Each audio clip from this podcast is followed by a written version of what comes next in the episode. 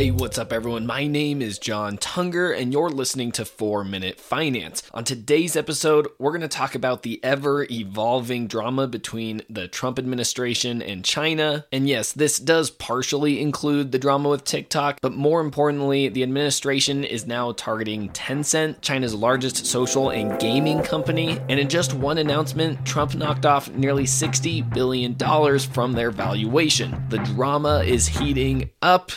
Let's get started.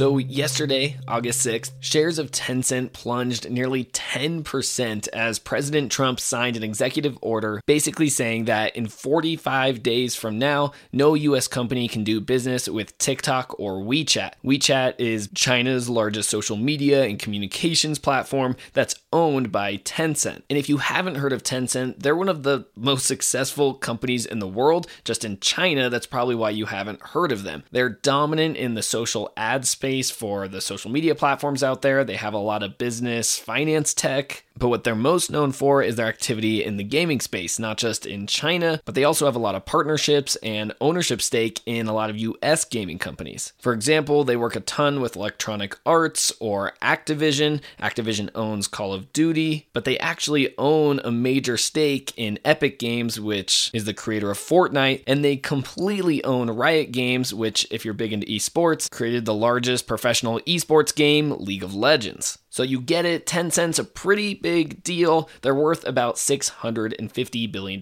right now. And so when Trump made his announcement on Thursday, it was very unclear at first. Eventually, we got to the point where it was, oh, they're just banning WeChat for now, which is still a really big deal, but it was the overall threat, this looming cloud, that tensions between the US and China are just continuing to rise. And now the Trump administration is actually starting to ban US companies from doing business with these Chinese companies, which escalates this to a whole new level. I mean, just think about this. Could you imagine if Trump in one week said, I'm going to ban TikTok, and at the same time, I'm going to ban Tencent, and all of you 15 year olds, not only am I banning you from dancing to song covers, but now get rid of Fortnite. We would have rioting in the streets. Well, maybe not. They might not go outside. So, Twitter, maybe they don't use Twitter or Snapchat they would be very unhappy. The idea of the government actually banning a US company from working with a company from another country still somewhat blows my mind, but to China, that's really not something new at all. Here's a list of US companies or websites that are banned in China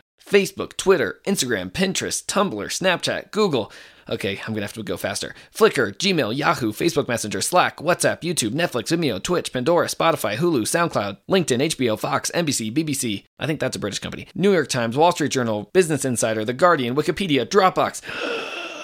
Yeah, so China has been banning US companies for a very long time. We're in the middle of a very serious political chess game. If there's one thing that's unexpected that could come and hurt the economy, it could be with tensions between China. I have a feeling that this WeChat move is just the first move upon in this chess game, and it wouldn't surprise me if further sanctions happened on companies like Tencent and other Chinese companies that do business in the US.